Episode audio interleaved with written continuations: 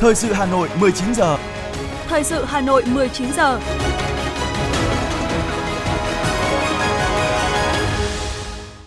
Kính chào quý vị và các bạn. Bây giờ là chương trình thời sự của Đài Phát thanh Truyền hình Hà Nội, trực tiếp trên sóng FM. Tối nay thứ ba ngày 13 tháng 12 năm 2022, chương trình có những nội dung chính sau đây. Phiên họp thứ 18 của Ủy ban Thường vụ Quốc hội, Ủy ban Thường vụ Quốc hội cho ý kiến về pháp lệnh sửa đổi bổ sung một số điều của pháp lệnh về trình tự thủ tục xem xét, quyết định áp dụng biện pháp xử lý hành chính tại tòa án nhân dân đồng chí Nguyễn Thị Tuyến, Ủy viên Trung ương Đảng, Phó Bí thư Thường trực Thành ủy Hà Nội trao các quyết định của Ban Thường vụ Thành ủy về công tác cán bộ. Hà Nội thực hiện hiệu quả đồng hành với doanh nghiệp và tăng tốc sản xuất, đáp ứng đủ nhu cầu thực phẩm dịp Tết 2023. Ngày mai 14 tháng 12, Đại hội đoàn toàn quốc bước vào ngày làm việc đầu tiên. Phần tin thế giới có những thông tin, Hội nghị thượng đỉnh G7 nhất trí hỗ trợ tài chính cho Ukraine. Trong bối cảnh số ca mắc về bệnh đường hô hấp là cúm, virus hợp bào hô hấp và Covid-19 đang tăng nhanh, Mỹ khuyến cáo người dân đeo khẩu trang trở lại. 7 người thiệt mạng do mưa đá tại Bolivia và sau đây là nội dung chi tiết. Thưa quý vị và các bạn, phiên họp thứ 18 của Ủy ban Thường vụ Quốc hội được khai mạc vào sáng ngày hôm nay, 13 tháng 12. Tại phiên họp này, Ủy ban Thường vụ Quốc hội sẽ cho ý kiến đối với hai nhóm vấn đề lớn. Phát biểu khai mạc tại phiên họp, Chủ tịch Quốc hội Vương Đình Huệ cho biết, với nhóm nội dung thứ nhất, Ủy ban Thường vụ Quốc hội sẽ cho ý kiến và quyết định những nội dung thuộc thẩm quyền theo công việc thường xuyên, theo chức năng, nhiệm vụ đã được giao. Cụ thể, 1. Cho ý kiến về pháp lệnh sửa đổi, bổ sung một số điều của pháp lệnh về trình tự thủ tục xem xét và quyết định áp dụng biện pháp xử lý hành chính tại tòa án nhân dân. 2. Xem xét quyết định việc lấy ý kiến nhân dân về dự án luật đất đai sửa đổi. 3. Xem xét thông qua chương trình công tác năm 2023 của Ủy ban Thường vụ Quốc hội 4. Đánh giá kết quả thực hiện chương trình hoạt động đối ngoại hợp tác quốc tế năm 2022, xem xét và thông qua chương trình hoạt động đối ngoại năm 2023 của Ủy ban Thường vụ Quốc hội và cho ý kiến về chương trình đối ngoại hợp tác quốc tế của Hội đồng dân tộc, các ủy ban của Quốc hội. 5. Xem xét thông qua nghị quyết ban hành quy chế về việc bồi dưỡng kiến thức, kỹ năng hoạt động của các đại biểu Quốc hội. 6. Xem xét quyết định việc bổ sung kinh phí mua bù gạo dự trữ quốc gia. 7. Xem xét phê chuẩn đề nghị của Thủ tướng Chính phủ về việc bổ nhiệm, miễn nhiệm đại sứ đặc mệnh toàn quyền của Cộng hòa xã hội chủ nghĩa Việt Nam. 8. Xem xét báo cáo công tác dân nguyện của Quốc hội tháng 11 năm 2022, trong đó có công tác dân nguyện tháng 10 năm 2022. Về nhóm nội dung thứ hai, Ủy ban Thường vụ Quốc hội sẽ cho ý kiến về việc chuẩn bị kỳ họp bất thường lần thứ hai Quốc hội khóa 15 với các nội dung.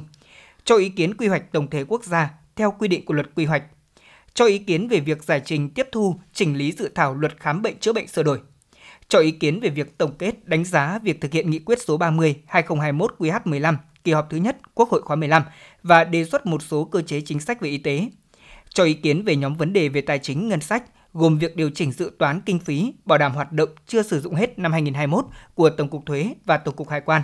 việc bổ sung dự toán ngân sách nhà nước, nguồn vốn viện trợ không hoàn lại của nước ngoài,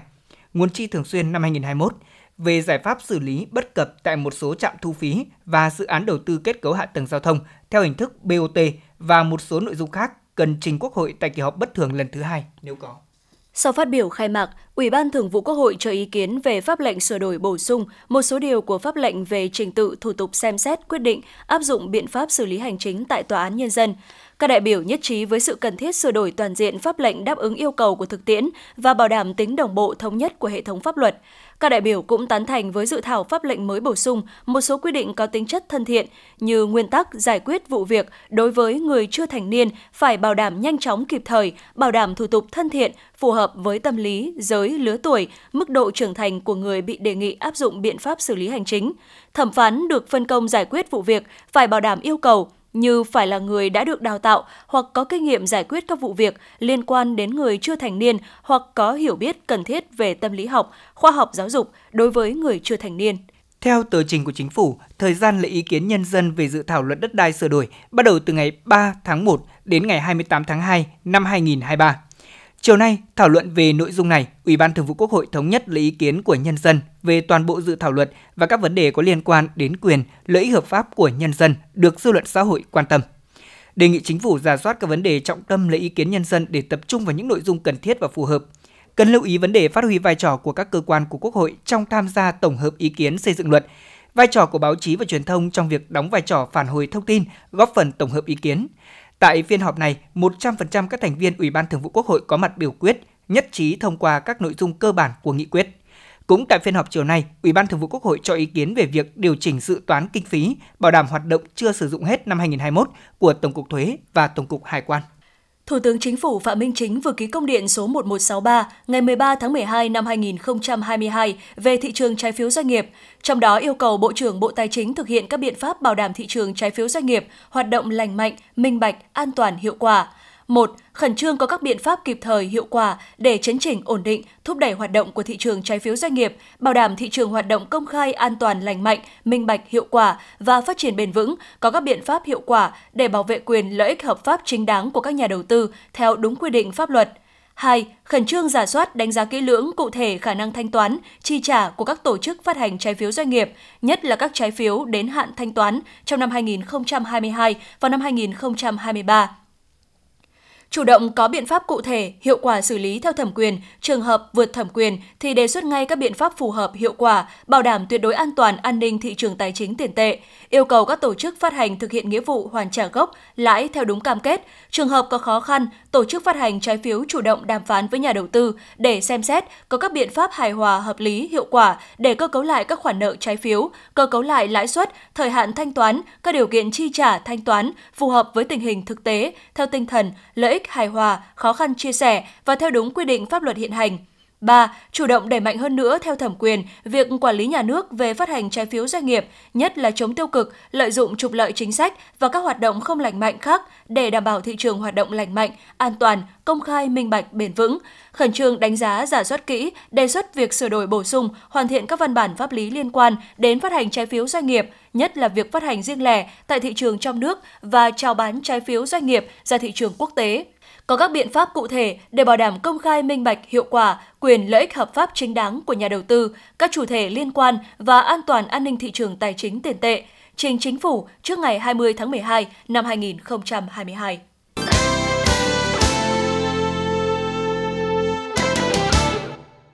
Chuyển sang những thông tin quan trọng khác. Thưa quý vị, hôm nay tại Hà Nội, 450 đại biểu tiêu biểu đại diện cho hơn 74.000 hội viên các cấp của Hội Người Mù tham dự Đại hội đại biểu Hội Người Mù Việt Nam lần thứ 10, nhiệm kỳ 2022-2027. Phát biểu tại đại hội, Bí thư Trung ương Đảng, trưởng ban dân vận Trung ương Bùi Thị Minh Hoài đã ghi nhận và đánh giá cao những kết quả đạt được của Hội Người Mù Việt Nam nhiệm kỳ 2017-2022. Về nhiệm vụ trong thời gian tới, đồng chí Bùi Thị Minh Hoài nhấn mạnh, Hội Người mù Việt Nam cần tiếp tục phối hợp cùng các cơ quan quản lý nhà nước, tổ chức triển khai có hiệu quả các chủ trương chính sách của Đảng, Nhà nước về khuyết tật, Mỗi cán bộ hội viên người khiếm thị cần tiếp tục phát huy tinh thần đoàn kết, tương thân, tương ái, ý chí tự lực tự cường, vượt qua mọi khó khăn, vươn lên trong cuộc sống. Trưởng ban dân vận Trung ương cũng đề nghị Hội Người mù Việt Nam đẩy mạnh công tác của tổ chức hội, quan tâm nhiều hơn đến tổ chức hội miền núi, vùng sâu, vùng xa, vùng khó khăn – đặc biệt tích cực triển khai công tác dạy chữ hướng nghiệp và dạy nghề, nâng cao trình độ cho cán bộ hội viên, thực hiện tốt các chế độ và chính sách có liên quan, góp phần nâng cao đời sống của người khiếm thị, từ đó giúp họ hòa nhập phát triển cùng xã hội. Dịp này, đại hội cũng đã bầu ra ban chấp hành nhiệm kỳ 2022-2027 gồm 66 ủy viên. Chủ tịch Hội Người mù Việt Nam nhiệm kỳ 2017-2022 Phạm Viết Thu tiếp tục được tín nhiệm bầu giữ chức Chủ tịch Hội nhiệm kỳ 2022-2027. Sáng nay tại huyện ủy Ứng Hòa và Ủy ban Mặt trận Tổ quốc Việt Nam thành phố Hà Nội, đồng chí Nguyễn Thị Tuyến, Ủy viên Trung ương Đảng, Phó Bí thư Thường trực Thành ủy đã chủ trì hội nghị Thành ủy công bố và trao các quyết định của Ban Thường vụ Thành ủy về công tác cán bộ. Tham dự có Ủy viên Ban Thường vụ Thành ủy, Chủ tịch Ủy ban Mặt trận Tổ quốc thành phố Nguyễn Lan Hương, Phó Chủ tịch Thường trực Hội đồng Nhân dân thành phố Phùng Thị Hồng Hà. Theo các quyết định, Ban Thường vụ Thành ủy điều động, phân công đồng chí Phạm Anh Tuấn thôi tham gia Ban chấp hành, Ban Thường vụ, thôi giữ chức vụ Phó Bí thư huyện ủy Ứng Hòa nhiệm kỳ 2020-2025 để chỉ định tham gia làm ủy viên đảng đoàn và giới thiệu hiệp thương giữ chức vụ Phó Chủ tịch Ủy ban Mặt trận Tổ quốc Việt Nam thành phố nhiệm kỳ 2019-2024. Ban Thường vụ Thành ủy điều động chỉ định đồng chí Nguyễn Tiến Thiết, Phó Giám đốc Sở Tài chính tham gia ban chấp hành, ban thường vụ, giữ chức vụ Phó Bí thư huyện ủy Ứng Hòa nhiệm kỳ 2020-2025 và giới thiệu để Hội đồng Nhân dân huyện Ứng Hòa bầu giữ chức vụ Chủ tịch Ủy ban Nhân dân huyện Ứng Hòa nhiệm kỳ 2021-2026. Ban Thường vụ Thành ủy điều động đồng chí Đàm Văn Huân, Phó Chủ tịch Ủy ban Mặt trận Tổ quốc Việt Nam thành phố đại biểu Hội đồng nhân dân thành phố khóa 16 đến nhận công tác tại Hội đồng nhân dân thành phố để chỉ định tham gia làm ủy viên Đảng đoàn Hội đồng nhân dân thành phố và giới thiệu bầu giữ chức vụ trưởng ban đô thị Hội đồng nhân dân thành phố nhiệm kỳ 2021-2026. Trao quyết định và tặng hoa chúc mừng các đồng chí Phạm Anh Tuấn, Nguyễn Tiến Thiết, Đàm Văn Huân, Phó Bí thư Thường trực Thành ủy Nguyễn Thị Tuyến đánh giá các đồng chí được Ban Thường vụ Thành ủy quyết định điều động đảm nhận các cương vị công tác mới đều là những cán bộ được đào tạo bài bản, trưởng thành từ cơ sở và đã kinh qua nhiều vị trí công tác. Trên mỗi vị trí, các đồng chí đều đã thể hiện được trình độ năng lực, đặc biệt là bản lĩnh chính trị ở những vị trí công tác có nhiều áp lực khó khăn. Qua đó, phát huy được vai trò, trách nhiệm những năm qua đều đã hoàn thành xuất sắc mọi nhiệm vụ được giao. Đánh giá cao tinh thần trách nhiệm của các đồng chí vừa được Ban Thường vụ Thành ủy phân công giữ nhiệm vụ mới, Phó Bí thư Thường trực Thành ủy Nguyễn Thị Tuyến tin tưởng trên cương vị công tác mới, mỗi đồng chí sẽ tiếp tục giữ vững được phẩm chất, bản lĩnh chính trị, phát huy tốt những ưu điểm, tiếp cận nhanh với môi trường mới, cùng với tập thể, cấp ủy, tập thể lãnh đạo các địa phương, đơn vị, cơ quan tiếp tục phát huy tinh thần đoàn kết, truyền thống tốt đẹp vốn có để đưa các địa phương và đơn vị có những bước phát triển và phát triển vượt bậc, đáp ứng được yêu cầu nhiệm vụ ngày càng cao, góp phần vào việc hoàn thành nhiệm vụ chung của thủ đô Hà Nội. Phó Bí thư Thường trực Thành ủy Nguyễn Thị Tuyến cũng đề nghị tập thể thường trực Ban Thường vụ các đơn vị phòng ban thuộc huyện Ứng Hòa cần tạo mọi điều kiện hỗ trợ giúp đỡ cho đồng chí Nguyễn Tiến Thiết hoàn thành nhiệm vụ được giao.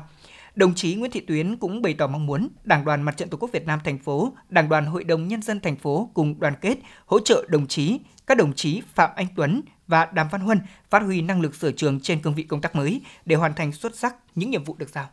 Hôm nay, Ban đại diện Hội người cao tuổi thành phố Hà Nội tổng kết công tác năm 2022, phương hướng nhiệm vụ công tác năm 2023. Năm 2022, các cấp hội có nhiều đổi mới sáng tạo trong việc phối hợp với các cấp, các ngành, cơ quan, đơn vị tổ chức các hoạt động bảo vệ, chăm sóc, góp phần tạo điều kiện để người cao tuổi nâng cao chất lượng cuộc sống. Đến nay, 100% hội người cao tuổi xã phường thị trấn đã phối hợp xây dựng quỹ, chăm sóc và phát huy vai trò người cao tuổi với tổng số dư hiện có là trên 69 tỷ đồng. Trong năm 2023, Ban đại diện Hội người cao tuổi thành phố sẽ tiếp tục tuyên truyền, quán triệt, nâng cao nhận thức của hội viên người cao tuổi, thực hiện tốt chủ trương của Đảng, chính sách pháp luật của nhà nước, thường xuyên quan tâm, củng cố tổ chức, kiện toàn cán bộ, nhất là cán bộ ban đại diện Hội người cao tuổi quận, huyện, thị xã, Hội người cao tuổi xã, phường, thị trấn. Nhân dịp này, Chúc mừng Hội Người cao tuổi Việt Nam tặng bằng khen cho 29 tập thể, 25 cá nhân, tặng 3 cờ thi đua xuất sắc dẫn đầu cho 3 cụm thi đua.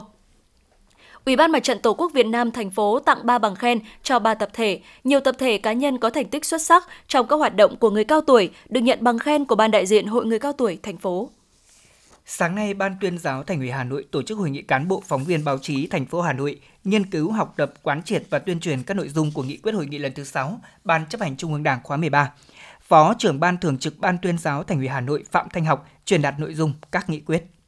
Hơn 400 cán bộ phóng viên, biên tập viên và đảng viên của các cơ quan báo chí của Hà Nội đã được nghiên cứu, học tập và quán triệt, tuyên truyền các nội dung nghị quyết hội nghị lần thứ 6, nghị quyết Trung ương 6, Ban chấp hành Trung ương Đảng khóa 13. Hội nghị là dịp để các cán bộ phóng viên, biên tập viên, đảng viên của các cơ quan báo chí thành phố nắm vững những nội dung cốt lõi, điểm mới trong các văn kiện Hội nghị Trung ương 6 khóa 13, đồng thời xây dựng chương trình và kế hoạch hành động để đưa nghị quyết vào cuộc sống một cách nhanh chóng hiệu quả, tuyên truyền rộng rãi những nội dung cơ bản và cốt lõi của nghị quyết trong các tầng lớp nhân dân thủ đô. Hôm nay, Ban chấp hành Đảng bộ quận Bắc Từ Liêm tổ chức hội nghị lần thứ 22 tổng kết công tác lãnh đạo chỉ đạo thực hiện nhiệm vụ năm 2022, triển khai nhiệm vụ năm 2023, tập trung lãnh đạo thực hiện nhiệm vụ phát triển kinh tế xã hội năm 2022, giá trị sản xuất các ngành của Bắc Từ Liêm ước tăng 12,37% so với cùng kỳ, vượt mục tiêu kế hoạch, thu ngân sách ước đạt 211% dự toán giao, công tác giải phóng mặt bằng, cải cách hành chính được đẩy mạnh, công tác xây dựng Đảng tiếp tục duy trì nền nếp, đảm bảo tiến độ có hiệu quả các nhiệm vụ trọng tâm, ra soát bổ sung quy hoạch nhiệm kỳ, tăng cường luân chuyển cán bộ, chú trọng công tác kiểm tra Đảng, chỉ đạo hướng dẫn tổ chức thành công đại hội nhiệm kỳ 2022-2025 đối với 100% chi bộ cơ sở.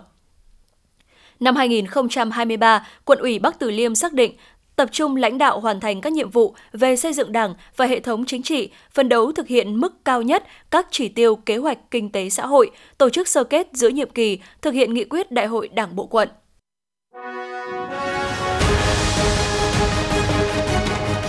Thời sự Hà Nội, nhanh, chính xác, tương tác cao. Thời sự Hà Nội, nhanh, chính xác, tương tác cao.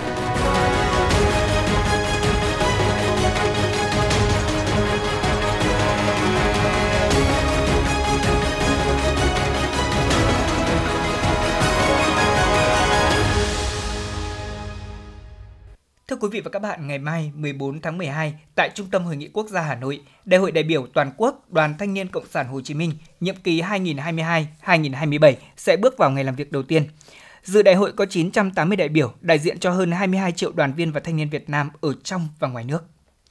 Với khẩu hiệu hành động, khát vọng, đoàn kết, bản lĩnh, tiên phong, sáng tạo, đại hội sẽ có 5 phiên làm việc với 3 nhiệm vụ quan trọng. Tổng kết việc thực hiện nghị quyết Đại hội đại biểu toàn quốc Đoàn Thanh niên Cộng sản Hồ Chí Minh lần thứ 11, nhiệm kỳ 2017-2022, xác định mục tiêu, nhiệm vụ, giải pháp công tác đoàn và phong trào thanh thiếu nhi nhiệm kỳ 2022-2027, bầu Ban chấp hành Trung ương đoàn khóa 12, nhiệm kỳ 2022-2027, bổ sung sửa đổi điều lệ đoàn và thông qua điều lệ đoàn sửa đổi bổ sung. Theo chương trình của đại hội, các đại biểu sẽ tham gia 6 diễn đàn thảo luận với các chủ đề khát vọng cống hiến, lẽ sống thanh niên, thanh niên sung kích sáng tạo xây dựng đất nước, tổ chức đoàn, người bạn đồng hành với thanh niên, xây dựng đội vững mạnh vì đàn em thân yêu, thanh niên Việt Nam vững bước hội nhập, xây dựng đoàn vững mạnh xứng đáng là đội dự bị tin cậy của Đảng.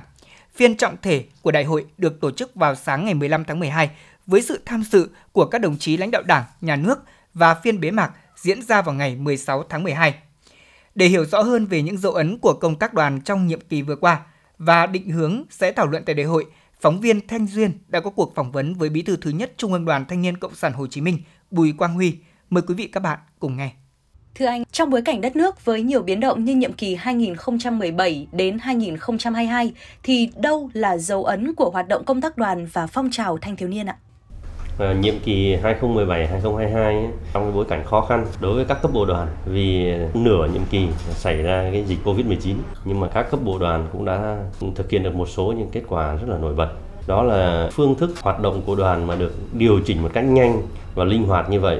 Nó gắn với quá trình chuyển đổi số, ứng dụng công nghệ thông tin chúng ta là chuyển đổi số thực hiện những hình thức tập hợp ở trên mạng và thông qua đó thì tổ chức được những cái hoạt động trực tuyến rất hiệu quả và thu hút hàng chục triệu lượt thanh thiếu nhi tham gia cái ờ, vấn đề thứ hai đó là cái tính hiệu quả và cái vai trò của tổ chức đoàn các cấp và đoàn viên thanh niên trong phong trào tình nguyện chưa bao giờ được khẳng định rõ như trong nhiệm kỳ vừa qua, đặc biệt là trong dịp dịch bệnh. Màu áo xanh tình nguyện xuất hiện trên tất cả các trận tuyến, từ công tác phòng chống dịch, công tác hậu cần cho đến công tác lưu thông hàng hóa. Vấn đề thứ ba là chúng ta huy động được một cái nguồn lực lớn của xã hội để giúp đỡ thanh thiếu nhi có hoàn cảnh khó khăn. Các em thiếu nhi ờ, mồ côi bố mẹ do dịch bệnh Covid-19, rồi các bạn thanh niên công nhân bị khó khăn do mất việc vân vân. Qua các cái khó khăn như vậy thì chúng ta thấy rằng là cái hoạt động tuổi trẻ sáng tạo ấy, có cái điều kiện để phát triển rất nhiều ý tưởng sáng tạo, các công trình mới được các bạn thanh niên suy nghĩ sáng tạo và đưa vào vận hành. Chúng ta dễ dàng nhìn thấy rằng là trong cái nhiệm kỳ vừa qua, đoàn đã giới thiệu được rất nhiều cán bộ cho tổ chức đảng các cấp. Rồi trong nhiệm kỳ qua, tổ chức đoàn cũng đã cùng với các ngành tham mưu để phối hợp được ban hành luật thanh niên, chiến lược phát triển thanh niên, tham mưu trình Thủ tướng Chính phủ ký được 5 cái chương trình đề án trên 7 cái chương trình đề án để cụ thể hóa cái chiến lược phát triển thanh niên. Trong bối cảnh đất nước hội nhập ngày càng sâu rộng, Trung ương đoàn đã xác định những mục tiêu trọng tâm và đột phá trong công tác đoàn và phong trào thanh thiếu nhi nhiệm kỳ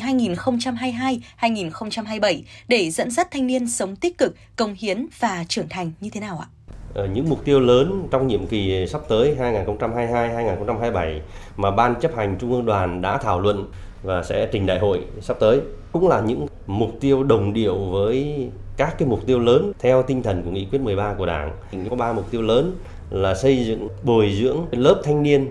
ờ, phát triển toàn diện và có những phẩm chất trên các mặt để đáp ứng được cái quá trình xây dựng đất nước tới trong thời kỳ mới. Phát huy thanh niên trong tham gia thực hiện các nhiệm vụ lớn của đất nước để thực hiện những mục tiêu giữa thế kỷ 21 chúng ta trở thành một đất nước phát triển có thu nhập cao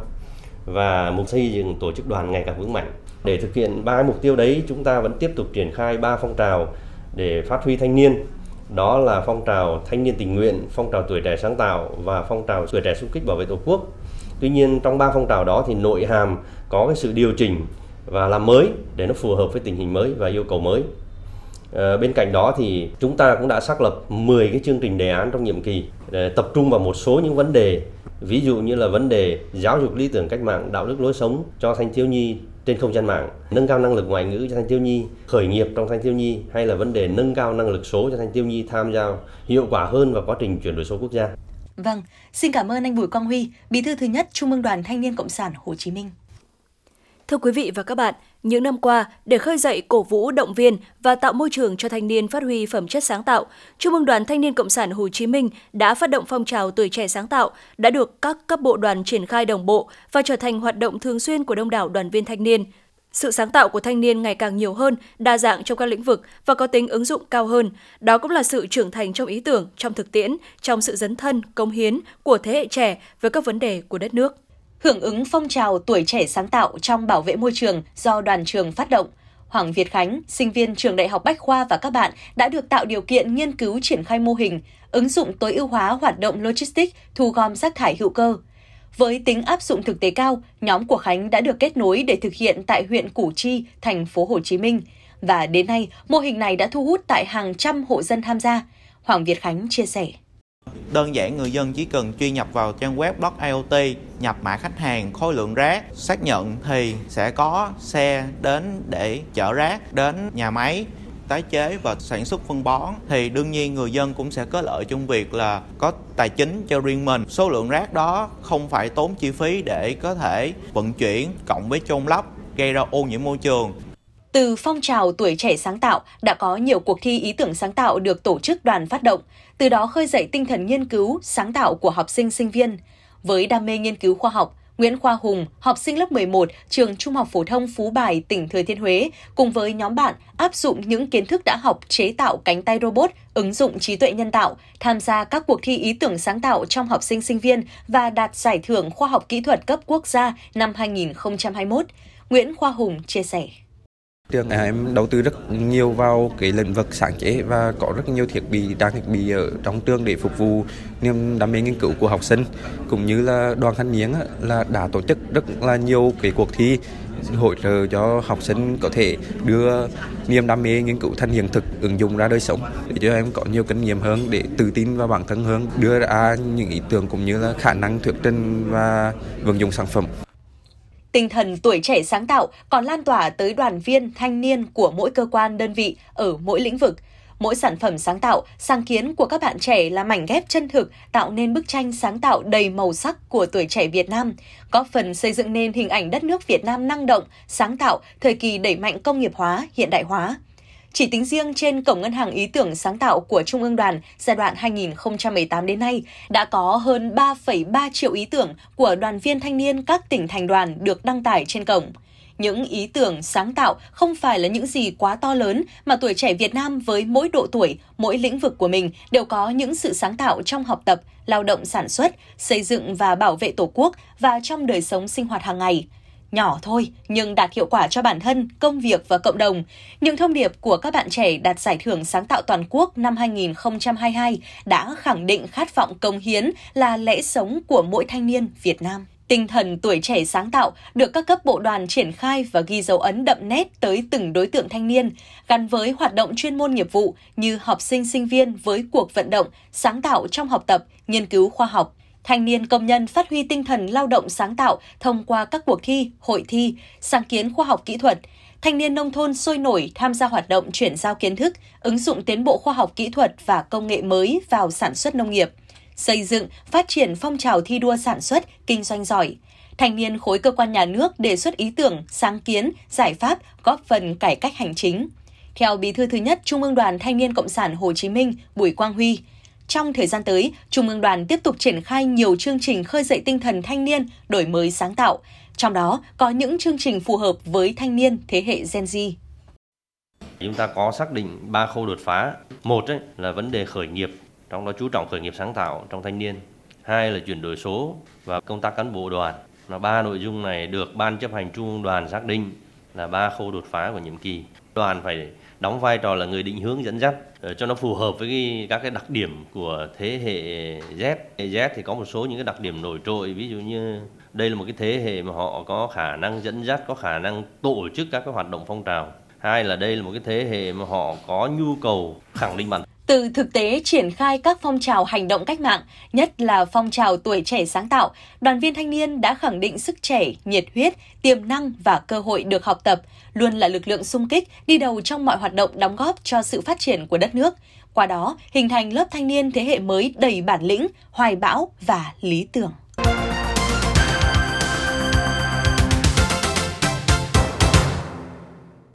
Xin được chuyển sang những thông tin kinh tế. Thưa quý vị các bạn, với nhiều giải pháp được triển khai, mới hết tháng 11 năm nay, thu ngân sách nhà nước đã về đích khi đạt gần 1.638,9 nghìn tỷ đồng, bằng 116,1% dự toán. Kết quả trên sẽ tạo điều kiện tích cực trong điều hành chính sách tài khóa, bảo đảm các nhiệm vụ chi về phòng dịch bệnh và thiên tai.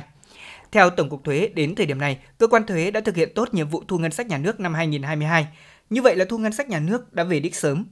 Tại cuộc họp giao ban tổng kết công tác tháng 11 và triển khai nhiệm vụ tháng cuối năm vừa diễn ra, Bộ trưởng Bộ Tài chính Hồ Đức Phước đánh giá ngành tài chính đã nỗ lực điều hành chính sách tài khóa, đóng góp quan trọng vào phục hồi, tăng trưởng kinh tế xã hội.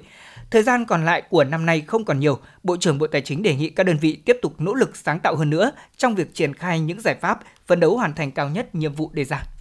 Liên tục trong những tháng cuối năm, nhiều sự kiện tôn vinh doanh nghiệp, nhiều cơ hội giao thương kích cầu kinh tế kinh doanh, giới thiệu sản phẩm đã được thành phố Hà Nội chú trọng tổ chức – Niềm tin của doanh nghiệp là một trong những lý do quan trọng giúp Hà Nội đạt và vượt nhiều chỉ tiêu kinh tế xã hội. GDP phục hồi tăng trưởng mạnh mẽ, cả năm 2022 dự kiến tăng 8,89%, tổng vốn đầu tư ước đạt 468.000 tỷ đồng, tăng 13,8%, có khoảng 30.000 doanh nghiệp thành lập mới, tăng 25%, nâng tổng số doanh nghiệp đăng ký thành lập mới đạt 351.000 doanh nghiệp sáng mai Ủy ban nhân dân thành phố Hà Nội sẽ tổ chức hội nghị gặp gỡ đối thoại với các hiệp hội và trên 60 doanh nghiệp. Hội nghị được triển khai nhằm tháo gỡ khó khăn, vướng mắc, thúc đẩy hoạt động sản xuất kinh doanh cho doanh nghiệp trong bối cảnh tình hình thế giới tiếp tục biến động nhanh, phức tạp, đồng thời đồng hành cùng doanh nghiệp xây dựng môi trường đầu tư, kinh doanh thuận lợi, hỗ trợ doanh nghiệp phát triển. Đến thời điểm này, ngành nông nghiệp Hà Nội đang đẩy mạnh sản xuất vụ đông, tăng cường kết nối lưu thông giữa thủ đô cùng các tỉnh nhằm đáp ứng nhu cầu tiêu dùng lương thực thực phẩm của người dân trong dịp Tết Quý Mão năm nay. Song song với đó, Hà Nội cũng tăng cường kết nối thị trường nhằm bảo đảm đầu ra cho nông sản, gia tăng giá trị từ lưu thông hàng hóa. Theo đó, thành phố tập trung vào các chuỗi sản xuất, doanh nghiệp, hợp tác xã chế biến nông sản. Hiện nay Hà Nội duy trì 159 chuỗi từ sản xuất đến tiêu thụ sản phẩm nông nghiệp.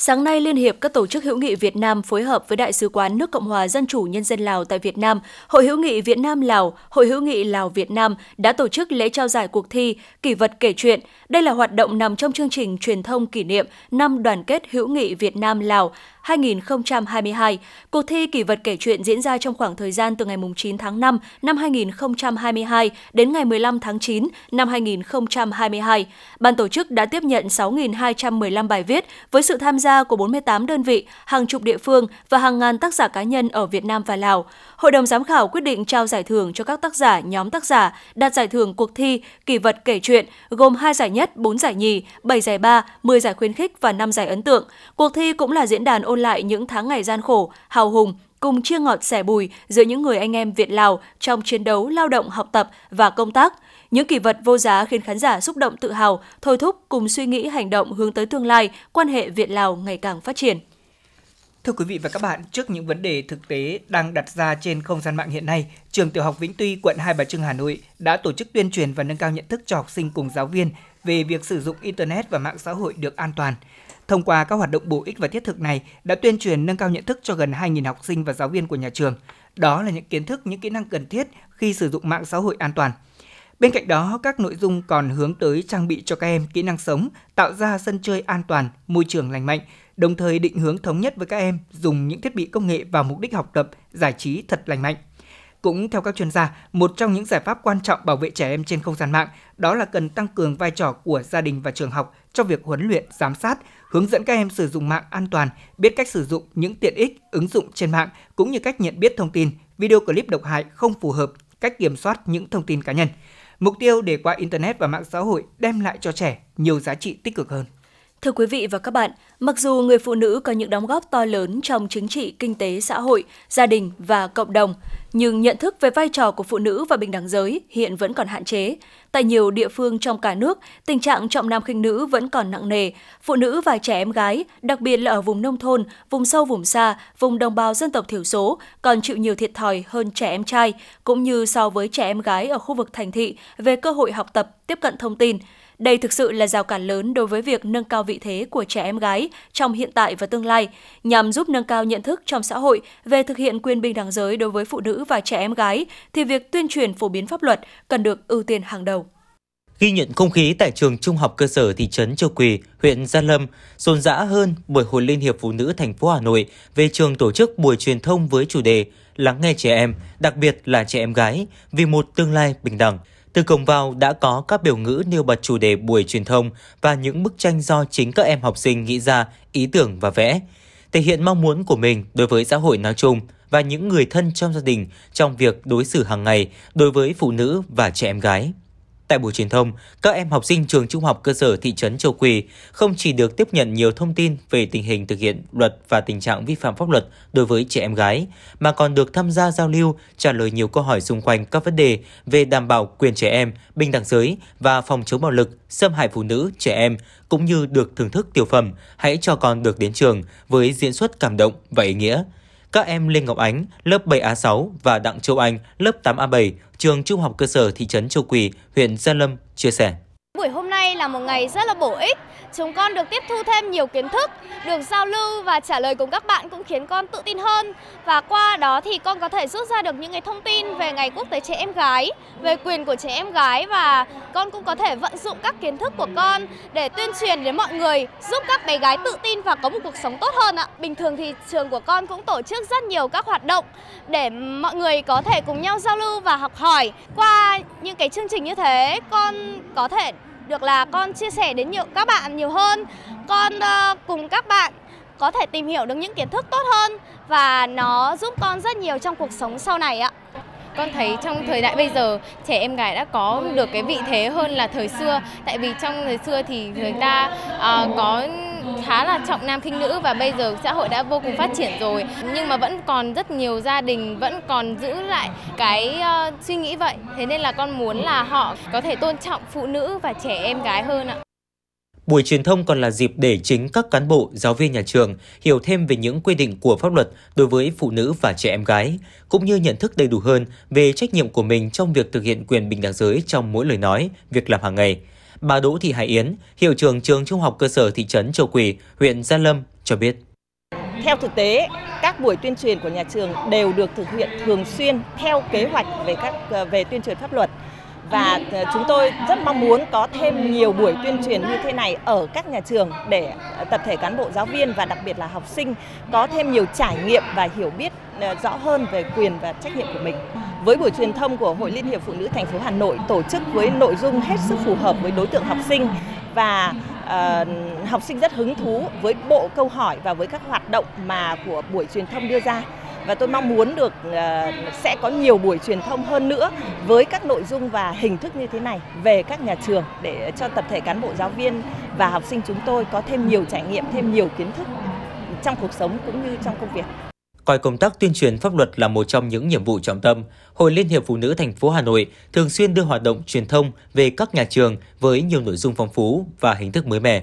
Trong hai tháng cao điểm của năm 2022 là tháng 10 và tháng 11, hội còn tổ chức nhiều hoạt động tuyên truyền pháp luật với các hình thức như tọa đàm, thi trực tuyến, thi viết nhằm nâng cao nhận thức, hiểu biết về pháp luật cho người dân nói chung, tập trung vào đối tượng phụ nữ và trẻ em gái nói riêng. Những năm vừa qua, Đảng và Nhà nước ta luôn quan tâm, lãnh đạo, chỉ đạo, điều hành việc đảm bảo quyền trẻ em, bình đẳng giới và phòng chống bạo lực, xâm hại phụ nữ trẻ em. Cùng với hệ thống pháp luật tương đối toàn diện, chính phủ cũng ban hành các chỉ thị, chương trình, chiến lược, kế hoạch, đề án nhằm đảm bảo thực hiện hiệu quả công tác này – Thông qua các hoạt động thiết thực, Hội Liên hiệp Phụ nữ thành phố Hà Nội gửi gắm thông điệp chính quyền các cấp, các cơ quan, tổ chức, cộng đồng và mỗi cá nhân hãy tiếp tục chung tay thúc đẩy việc thực hiện bình đẳng giới để cùng nhau xây dựng môi trường an toàn, thân thiện với phụ nữ và trẻ em gái. Tiếp tục là phần tin, Thực hiện chỉ đạo của Bộ Công an, Công an thành phố Hà Nội đã ban hành triển khai một nghị quyết và một kế hoạch về đề án phát triển ứng dụng dữ liệu về dân cư, định danh và xác thực điện tử, phục vụ chuyển đổi số quốc gia. Đến thời điểm này, đơn vị đã cấp gần 4 triệu mã định danh điện tử, đạt 63% kế hoạch. Bộ Y tế vừa có công điện số 1669 về tăng cường công tác phòng chống dịch bệnh gửi Chủ tịch Ủy ban dân các tỉnh thành phố trực thuộc Trung ương. Theo đó, trong thời gian tới với điều kiện khí hậu mùa đông rất thuận lợi cho các dịch bệnh truyền nhiễm phát sinh và phát triển, nhất là các bệnh lây truyền qua đường hô hấp, nếu không quyết liệt triển khai các biện pháp phòng chống. Để phòng chống các dịch bệnh lây từ động vật sang người, Bộ Y tế đề nghị Ủy ban dân các tỉnh thành phố chỉ đạo Sở Nông nghiệp Phát triển nông thôn triển khai mạnh mẽ các biện pháp chống dịch trên đàn gia súc gia cầm, tăng cường công tác kiểm tra, giám sát, phát hiện sớm các ổ dịch ở động vật và xử lý triệt để các ổ dịch này. Mặt khác, Sở Công Thương chủ trì cùng với Sở Nông nghiệp Phát triển Nông thôn, Sở Công an, Bộ đội Biên phòng, Hải quan cùng các đơn vị có liên quan tăng cường công tác kiểm tra ngăn chặn xử lý triệt để gia cầm, sản phẩm gia cầm bị bệnh, nhập lậu, không rõ nguồn gốc, xử lý nghiêm các trường hợp vi phạm. Tại Việt Nam, cứ 100.000 người thì có 159 người được chẩn đoán mắc mới ung thư và 106 người tử vong do ung thư. Trong đó, tỷ lệ mắc mới ung thư vú được phát hiện là 21.555 ca mắc mới mỗi tuần. Nhiều người trong đó được phát hiện ở giai đoạn muộn, khiến việc điều trị trở nên khó khăn hơn. Dù phát hiện khối u ở ngực, thế nhưng bệnh nhân Hoàng Thị Thu ở Ninh Bình lại nghĩ là do tắc sữa vì chị mới sinh con. Do sức khỏe vẫn ổn định nên chị đã chủ quan không đi thăm khám. Chỉ khi đi chăm người ốm và vô tình đi khám, chị mới phát hiện mình mắc ung thư vú giai đoạn muộn có dấu hiệu di căn. Bệnh nhân Hoàng Thị Thu ở Kim Sơn, Ninh Bình nói.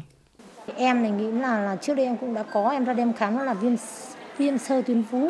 Nhưng về ở quê thì các chị biết để chúng em cứ làm sao thì cứ đi thôi. Mình vẫn khỏe bình thường, làm công việc bình thường, ăn uống bình thường.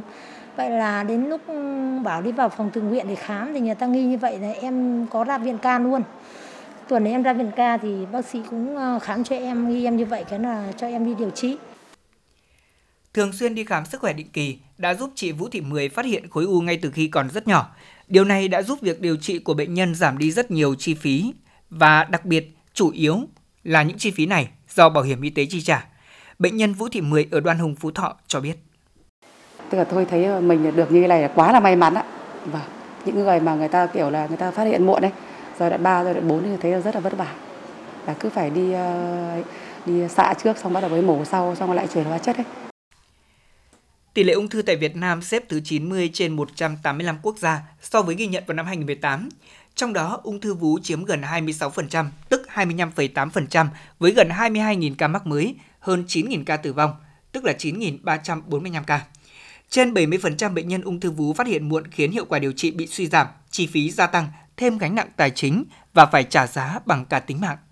Các bác sĩ cho biết, với bệnh nhân phát hiện ở giai đoạn sớm, kết quả điều trị sẽ tốt, chất lượng sống cũng tốt hơn so với những trường hợp phát hiện muộn. Phó giáo sư tiến sĩ Lê Hồng Quang, trưởng khoa ngoại vú và giáo sư tiến sĩ Nguyễn Văn Quảng, giám đốc bệnh viện ca cho biết. Trong trường hợp bệnh nhân đến với giai đoạn muộn thì tập thể các à, bác sĩ, tập thể các bác sĩ à, trong cái nhóm đa chuyên khoa thì cũng sẽ phải có những cái biện pháp đánh giá nó rất là kỹ càng, rất là chi tiết à, đưa ra được cái kết quả điều trị thì tốt nhất cho người bệnh sử dụng những cái phác đồ mạnh, các cái thuốc mạnh và các cái biện pháp điều trị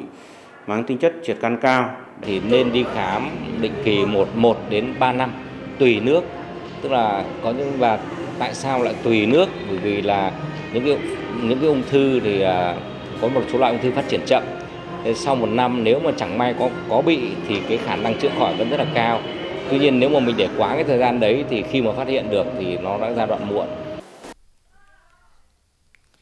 Để có thể đạt được hiệu quả cao trong điều trị, bệnh viện K đã thực hiện cá thể hóa phác đồ điều trị đối với từng bệnh nhân, đồng thời kết hợp 3 mũi nhọn trong điều trị ung thư vú, đó là phẫu thuật, xạ trị và điều trị toàn thân, cũng như ứng dụng các phương pháp kỹ thuật tiên tiến từ chẩn đoán hình ảnh đến thuốc mới cho người bệnh.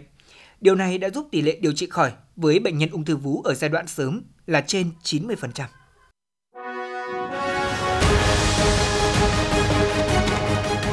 FM 90 cập nhật trên mọi cung đường. FM 90 cập nhật trên mọi cung đường.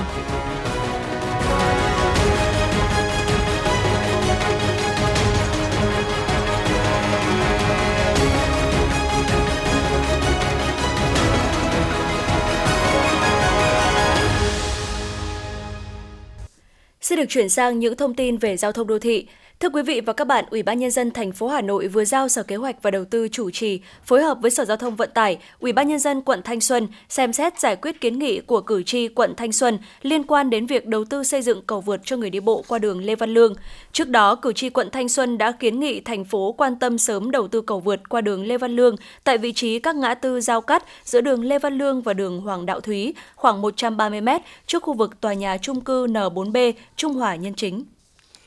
Thưa quý vị và các bạn, thực hiện văn bản chỉ đạo của Ủy ban dân thành phố Hà Nội số 366 về việc dừng tạm khai thác cho thuê mặt bằng khu đất đã được quy hoạch công viên văn hóa vui chơi giải trí thể thao ở quận Hà Đông.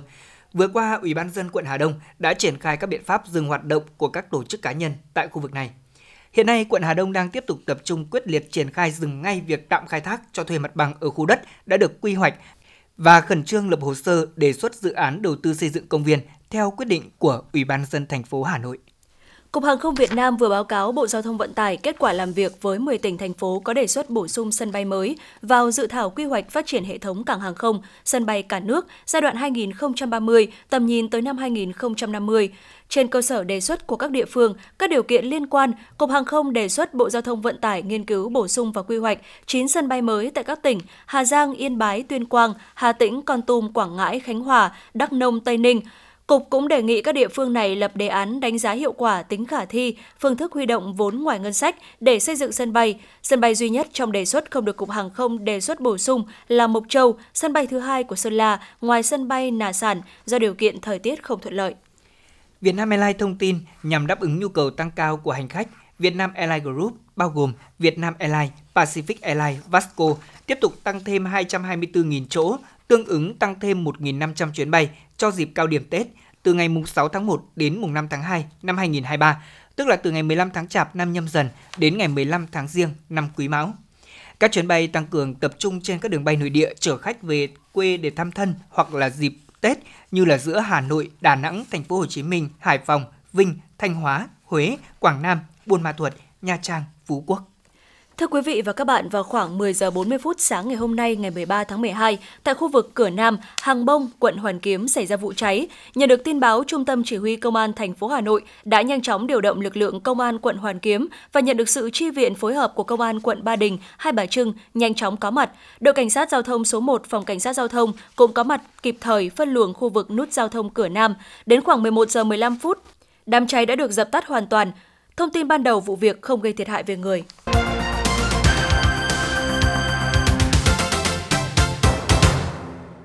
Quý vị và các bạn đang nghe chương trình thời sự của Đài Phát thanh Truyền hình Hà Nội được phát trực tiếp. Chuyển sang những thông tin quốc tế.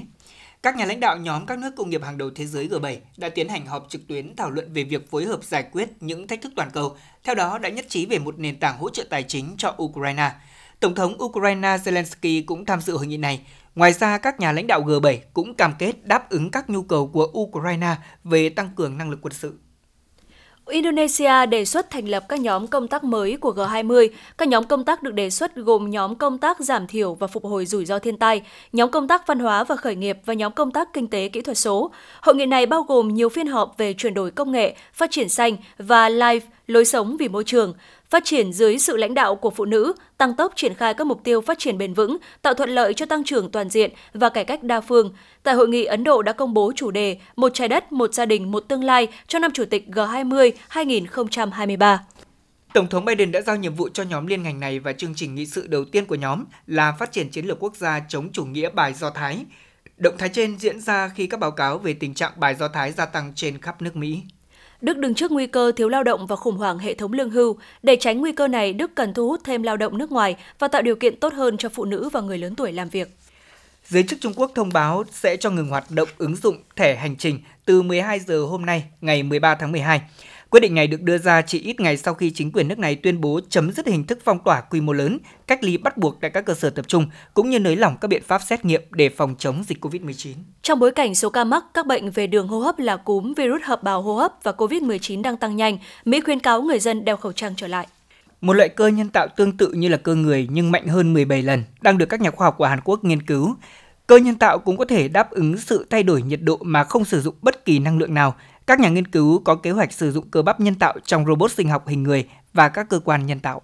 Công nghệ tế bào giúp điều trị ung thư máu. Hiện tại, phương pháp đã được dùng để điều trị này đang trong giai đoạn thử nghiệm lâm sàng tại Bệnh viện Nhi Great Ormond Street. Các bác sĩ cần có được 10 bệnh nhân mắc bệnh bạch cầu dòng tế bào lympho T và phải trải qua hết các cách điều trị thông thường. Ít nhất 7 người thiệt mạng, 15 người bị thương tại Bolivia khi một trận mưa đá lớn xảy ra. Vụ tai nạn xảy ra tại trường học ở miền Tây của nước này, một nơi mà 24 người tập trung để dự một lễ tốt nghiệp. Sức nặng của các hạt mưa đá này đã khiến cấu trúc mái nhà bằng kim loại bị sập và đè lên các nạn nhân. Dù người dân địa phương đã nỗ lực giải cứu, thế nhưng nhiều người đã không qua khỏi.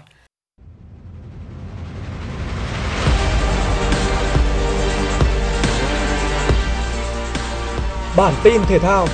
Bản tin thể thao